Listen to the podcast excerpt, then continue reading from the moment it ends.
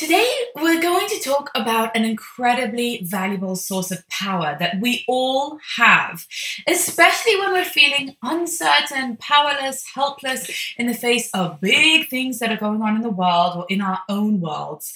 This is a very important thing to hold tight, to keep our power over. And I'm really excited to share it with you because it's something I personally am quite passionate about.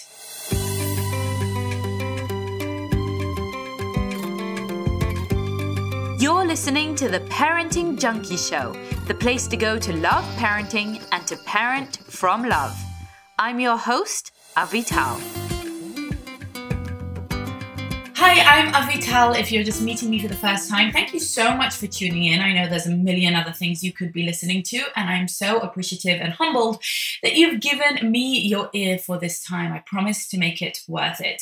I am a homeschooling mother of four, and I'm a performance coach for parents. I help parents to create family bliss, to really enjoy their lives with their families and within themselves as parents so we can be unvictimized unoffendable, and unwavering, unshakable in ourselves, in our own paths, and in our own joy. So, if that sounds good, you've come to the right place.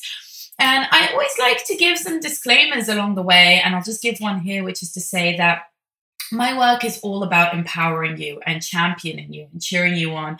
And if I ever sound a little tone deaf or a little off, uh, or I am not sensitive to something that you are sensitive to, then my sincerest apologies.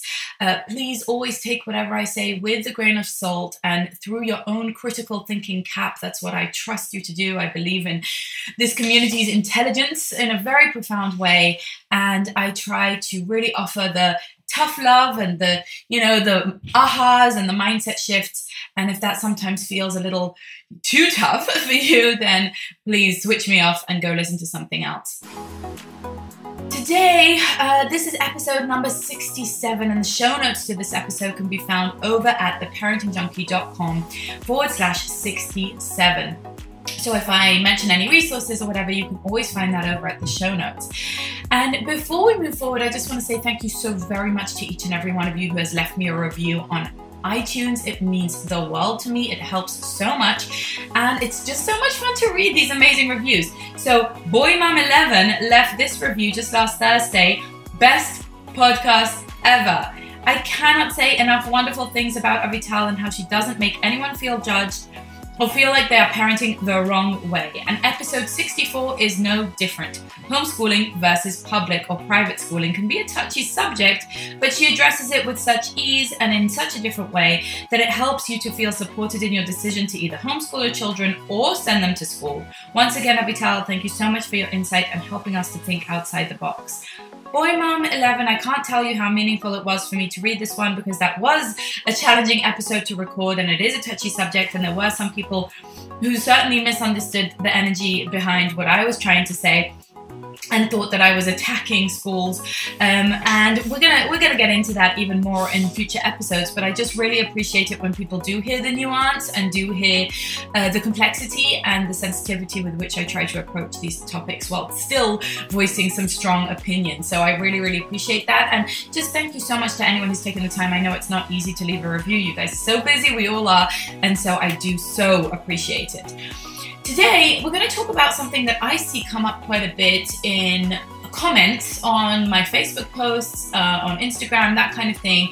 Um, and it's a certain power that people give over. Now, I like to talk a lot about empowering ourselves because I really believe that every single one of us chooses whether we're going to be in a victim mindset or in an empowered mindset whether we're going to be offendable and overly sensitive and at the whim of everybody else in life, right? Other people's opinions, of the weather, of whatever happens to be happening, of our bank account, of what it says on the scales, of our PMS, of our children's tantrums. And like we're some kind of, you know, uh, flaky, you know, stick of wheat in the wind, and we're just swaying and swaying and swaying with whatever the world throws at us. And it can be an emotional roller coaster. And the truth is that I used to live that way. I used to live really just giving away my power to everything around me and feeling very sensitive, feeble, vulnerable, raw, and, and, there are beautiful things to those those qualities as well. And I've tried to maintain uh, the positive sides of them, the sides that served me. But there was so much about them that was really disempowering and felt like I was literally not being the author, not being in the driver's seat, not being an adult, you know, I think part of growing up is that we take charge of our own narratives, that we take charge of our own thoughts, really, uh, primarily, um, of the thoughts that we choose to give power to and the thoughts that we don't give power to. I believe that's our biggest source of power. And I believe, as Viktor Frankl taught us, that is the, kind of the last line of defense of freedom is our own thoughts. No one actually can take that away from us. No one actually can change that. Um, if we claim that power and that's pretty much you know not always but pretty much a universal uh, truth that everybody could potentially uh, take charge of their own narratives and decide which thoughts to believe and which thoughts to choose. I have found immense, immeasurable liberation in discovering the power of mindfulness, not just in coming into the present moment, but also in crafting and choosing uh, the thoughts that I choose to think and the thoughts that I choose to follow and believe and give voice to. I often say, you know, the thoughts that I lend the microphone to.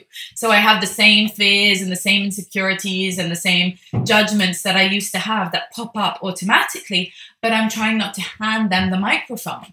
And as I've done that over the years, those thoughts have really become so much quieter and fainter to the point that they don't usually run any part of my show. Of course, it happens once in a while. So that's been immensely liberating for me, and that's something that I want for everybody else as well. What I'm noticing is that one of the big powers that we have is the power of words. That's what we're going to talk about today is the power of the words that we choose to describe certain situations. And you know, I think it's a bit of a strange uh, phenomenon in a sense, especially I would say over the past couple of decades, I think. And just reading books like The Coddling of the American Mind, which is a must read, go and grab it right now. Don't listen to me, listen to them. Um, but books like that, that actually track and show the research of how certain concepts have grown over the past couple of decades, especially the last decade. Concepts like trauma or safety um, or hurting someone or being a victim. These are concepts that used to mean one thing, and now they mean many, many more things. And they call it in the book, they call it concept creep. It's when a concept suddenly starts to mean more things, i.e., trauma, for example, used to mean physical trauma, it used to mean trauma to the body. Um, today, that concept has creeped to include emotional trauma. And it's creeped even further to include simply things that we didn't enjoy and that we didn't like, but don't necessarily actually uh, fall under the definition or the classic definition of what even emotional trauma would be. And that kind of concept creep, or for example, safety. Safety used to mean physical safety. Uh, and then it started to mean emotional safety as well. And now it, people use the word safety as just, is this a safe conversation? Basically, are you going to make it comfortable for me? Are you going to agree with me? Are you going to abide by my preferences? And suddenly the term means so much more than it used to mean. I think that we've done this with language in lots of ways, and it's so fascinating. I'm not a you know a linguistics professor or researcher by any stretch of the imagination, but I find language really, really interesting, and I find the use of words really interesting, and I think it's a very big source of our power. What I'm seeing is, for example, I gave this example a while ago, but uh, someone uh, who said around about this quarantine that being home with her six year old is brutal yeah, it's brutal. Um, I hear people describe their children as terrorists. I hear them describe being with their children as torture. Uh, we all know that people describe the terrible twos. We say that something like a tantrum is a nightmare. We say we can't bear it. We say it's killing us. We talk about our children going mad, going crazy. Um, we even use the word, as I referred to in last week's podcast, I can't. right? Even the word I can't has become an all encompassing phrase for everything like I don't want to, I choose not to, I'm not prioritizing it right now, I can't do it yet, right? All the different things that it could mean. But we use terminology in a very loose way. Now, when I was growing up, um, I think I've mentioned this before, but in the Jewish tradition, if you speak badly about someone else, if you gossip about someone else, it's called the bag, the evil tongue, and the evil tongue is akin to murder.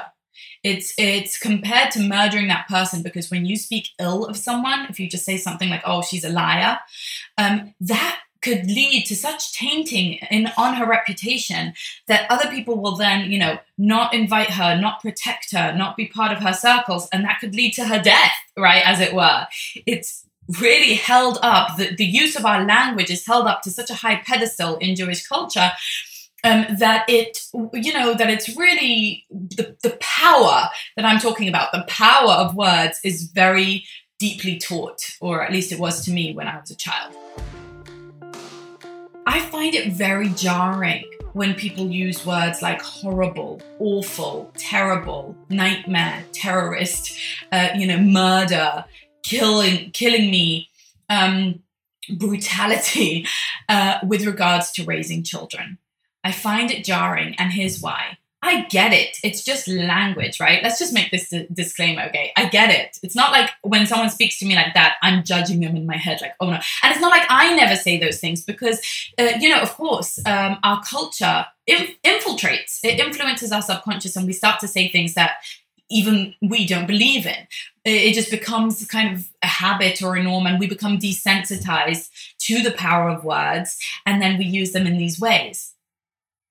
Um, but the problem is when we're talking about mindset is that when you use exaggerated words it actually save, sets you up for failure.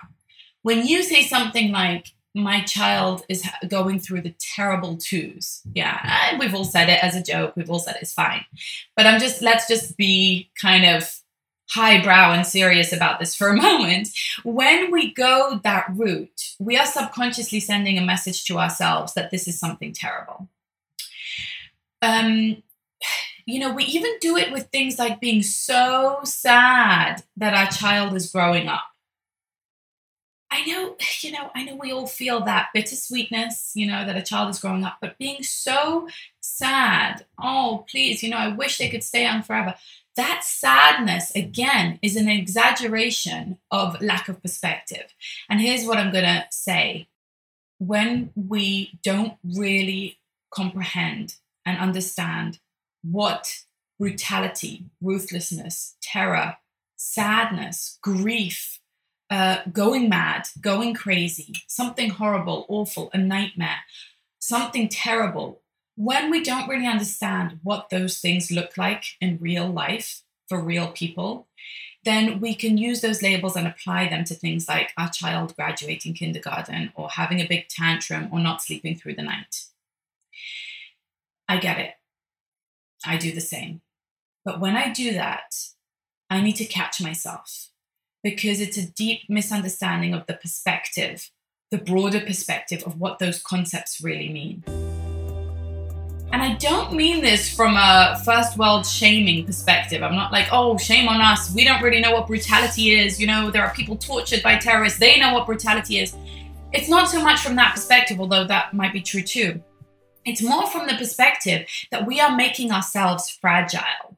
We are making ourselves fragile because we're looking at normal, regular, beautiful, run of the mill, uh, day to uh, day, inevitable just challenges and parts of raising little kids. And we're labeling them with such extreme terminology that we are sending ourselves the message that in our lives, the terrible things are things like tantrums. And that makes us fragile because it makes us completely um, blind to the very, very deep depths of our resilience and what we could potentially handle and what true grief is and what true brutality is, etc. And kind of sensitizes us. It's a concept creep right? It makes us ultra, ultra, ultra, ultra sensitive to the point where my, you know, my toddler's breaking down and it's something that I deem as terrible rather than, oh, you know, it's inconvenient, it's a little loud, it's not my preference, it's uncomfortable, but it's certainly not terrible. It's certainly not terrible because it's normal, because it's healthy, because it's what I, I, want. I want a healthy child with a great set of lungs who can express themselves, who can let emotions out, who is going through all of the normal developmental stages. And that is something, honestly, to celebrate. Right? A child graduating kindergarten. Again, we have a healthy child graduating kindergarten. That is not sad by any measure. So, yeah, of course, we have that kind of longing. Oh, I miss when they were a baby. Okay. But putting language, putting power, uh, putting exaggeration to these things, I think disempowers us. I brought another example recently because someone said on one of my uh, workshops about grief uh, that we shouldn't engage in grief comparison. And we shouldn't engage in grief comparison because, you know, someone, for example, who's grieving uh, the loss of a loved one versus someone who's grieving, uh, say, not being able to walk their college, uh, their high school graduation because of uh, the lockdown, um, we don't compare. They're both grieving, and I I disagree. Um, I don't think we should compare. I don't think comparison is helpful in almost any situation, but I don't think it's healthy or helpful to our children or to ourselves to use the word grief over things like missing a birthday party, missing a graduation ceremony, um, even canceling a wedding. These are really, you know, it's really disappointing. It's really disappointing. Um, but grief is a word that has a lot of power and really talks about substantial and deep loss. And when we make these disappointments, these normal, healthy, uncomfortable, day to day frustrations and disappointments mean the same in terms of our language as when someone dies or when there's a war or when there's massive, you know, massive loss. Um, we are we are building fragility into ourselves and our children. We're saying this is grief for us, right? Oh, I broke my nail. That's you know now, but I, but I can't compare my feelings to other people because for me, breaking a nail is the same as someone else. For me, that's brutal, right? And for someone else, brutality might be you know whatever torture.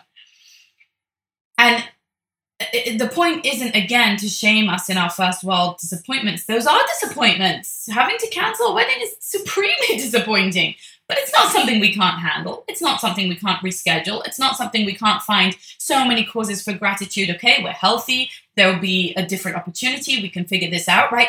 Instead of building our resilience muscle, it seems to me that culturally we're building our fragility muscle uh, through our language, right? Through our language, through making things a much bigger deal than they are. Staying home with our children for a few weeks is challenging, it's exhausting, it's really disappointing to miss out on that stuff. It's really tiring uh, and it could be stressful for sure. It could be all of those things. But is it brutal? Do we want to use the word brutal? Do we want to use the word, you know, awful, horrible, unbearable? Uh, so sad, so difficult? Or do we want to maybe save those words for those experiences of life that are definitely further along on, on the spectrum in terms of their intensity? When we make these events, right, like staying home with a six year old for a few weeks, into something brutal, again, we're sending ourselves this massive ma- message of fragility to us and to our children. It's very disempowering. So, I want to invite you to disempower your negative experiences. And this isn't about denial. Okay, it is not about denial. It is not about oppressing emotions. It is not about suppressing emotions. It is not about pretending I'm fine or putting on a brave face or stiff upper lip. It's not about minimizing and saying, oh, nothing happened, nothing happened, you're okay, you're okay. That's not what I'm trying to say at all. What I'm trying to say is we can feel the feelings and we can be discerning in labeling those feelings without exaggeration, within perspective, realizing that there is a whole depth of range way beyond these feelings, that that's not what this relates to. And we can also not stay stuck there, right? Like someone was asking me about their teenager who's grieving not being able to walk um, their graduation. And I said, you know, it's fine to be disappointed. It's okay to cry. It's okay to have a pity party. It's okay to feel sorry for ourselves. Feel the feelings. Don't try and, you know, pacify your child or soothe them or bribe them or shut them up or any of that stuff. Let them let them be sad. That's okay. But you also don't want to feed that. You don't want to reinforce and get stuck in a negative pattern. And this is true for any child at any stage and for ourselves as well. It's okay to have those five minutes, those one week, those one month, whatever it is, right? Of that that feeling, that just bummy feeling, like, oh, this sucks. I want to be miserable about it for a few minutes, right? I need to just really vent and let, let out these feelings it's not okay to stay stuck there because then we are fragile. Then we are letting things break us. We are turning things into trauma that don't need to be trauma. Um, and what we need to do is feel the feelings and then move on. And then put on our big girl pants and look for solutions. Look forward to what's next. Find the gratitude, find the plan, find the next steps, and not stay stuck in, well, it's just so sad that we didn't have a graduation.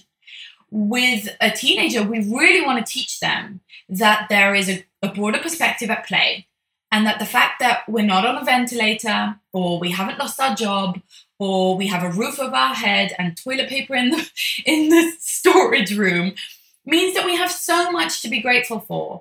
And yes, it's incredibly disappointing. You know, it's not or or but, it's and it's disappointing it's disappointing uh, to miss your college graduation or whatever, your high school graduation. That's disappointing. It is not something that's going to break you. It is not something that's going to, you know, somehow traumatize you or damage you. And the contrary is true. What we need to teach ourselves and everybody else, our kids, I mean, not everybody else, is that what doesn't kill us makes us stronger we are in a culture that's teaching us that what doesn't kill us makes us weaker, that staying home for a few weeks with kids makes us weaker. It doesn't, it makes us stronger. Adversity, challenge, you know, difficulties, pressure, stress, if we believe they make us stronger, then they do. And if we believe that they will break us, then they will. And that choice is ours. That power is ours. And the power of how we describe the situation to ourselves and to others is what makes all the difference. Are we describing the situation as one that we can handle, that we can get through? It might be hard, it might be challenging. It's not brutal. We're not going through torture by terrorists. It's not brutality. It's difficult and tiring and exhausting, but it's not brutal. Not torture, not a nightmare, just very challenging or just uncomfortable or even just not our preference, not what we wanted. And isn't that part of life? Isn't that part of living a happy life, knowing how to handle not our biggest preference, being being the one that happens, right? Knowing how to accept the, the stack of cards that we've been dealt and make the most of them and make lemonade out of lemons. So I want to invite you to be discerning with the words that you use to describe your kids, to describe their behaviors, to describe your challenges. It's so okay for all of us to feel difficulty, stress, challenge, etc. And maybe in your case, it really is grief, uh, or maybe it really is, you know, going mad. Maybe it really is nightmares, and maybe it is brutal. I don't know what you're going through, and I'm not here to judge. I'm just here to empower you with words that when you describe things in ways that aren't exaggerating, that actually disempower the negativity, that say things like, look, it's not what we most preferred. It's not the easiest thing. Uh, it's not, you know, a day at the beach, but we're handling it, you know. And even though I have my moments of crying in the bathroom, I, I'm proud of how I'm getting through for the most part. One of the things I always like to remind myself is we get to choose the interpretation of everything in our own head. You get to interpret how you're handling the situation, how this situation is going, uh, or any situation, a diagnosis, a loss, you know, any kind of challenge. You get to interpret it as something that is terrible and awful, that you can't handle, that makes you not good enough, that means the end of the world, uh, or that means all sorts of bad things. You get to interpret it that way if you choose. And you also get to interpret it as something that is happening for you, that will make you stronger, that uh, is a challenge you can rise to, that is not as bad as some people might think it is, that has silver linings. Um, you can interpret it that way too. Given that you have the choice, why not make the one that feels better? That's the question I always want to ask people is look, you have the choice how to interpret the situation. Why not choose the interpretation that feels better? That's that's my preference in any given situation. I prefer to interpret it in a way that feels better because it gives me more energy, it makes my life more pleasant, it, it gives me more possibility for creativity and for success. And the truth is that that's been proven. Optimists really do have genuine benefits in the face of challenges. They really are able to be more creative with problem solving. They're able to be more successful. They live longer, they make more money. It's so worth developing, developing an optimistic mindset. And an optimistic mindset tends to minimize the bad things, quote unquote bad things, right? Tends to minimize, tends not to make them into this big, awful deal, tends not to say, oh, it's so terrible and awful, but to say, ah, it wasn't what I most wanted. But here's the cool part about it, right? optimists tend to turn towards the positivity in a very relentless way, and it can be so annoying to, to the pessimists around them. But it's very protective for them, it's very strengthening for them. And so that's my invitation to you today. Again, not from a place of judgment, but if you're saying things like it's brutal, it's awful, I can't handle it, he's you know, I'm going mad, it's killing me, ask yourself if those words are speaking to your subconscious in a way that's actually holding you back holding you back and weakening you instead of finding an inner voice that can strengthen you and make you decharge, right? Not charge the negative experiences with heavy language, but actually empower yourself with positive language, with can do language, with silver lining language, with making lemonade out of lemons language. So I would love to hear how this felt to you. And if you know anyone who might enjoy this podcast, one of the best things that you can do for me is just send them over an episode, you know, SMS them. Because there is no better endorsement than word of mouth. And when people hear from their friends that it's a good podcast to listen to, they're likely to start listening to and get the benefits that you're get getting as well. And so it would mean the world to me if you could just send this over to a friend. Maybe every time you listen, just remember another friend who might enjoy it and be like, hey, I thought you might enjoy this because that's really, if this has been helpful for you in any kind of way, that would be the most helpful thing that you could do for me. So thank you so much if you do. It means the world. All right, take care. Bye bye now. Thanks for listening to the Parenting Junkie Show. If this was helpful for you, I would be so appreciative if you would subscribe, rate, and review the podcast. Subscribing to the show means you'll get the bonus episodes that I only deliver here. And when you rate and review the show, it helps other parents find it. I'll be shouting out some of my favorite reviews in upcoming episodes and would love to spotlight you. And remember, keep on loving parenting and parenting from love. Namaste.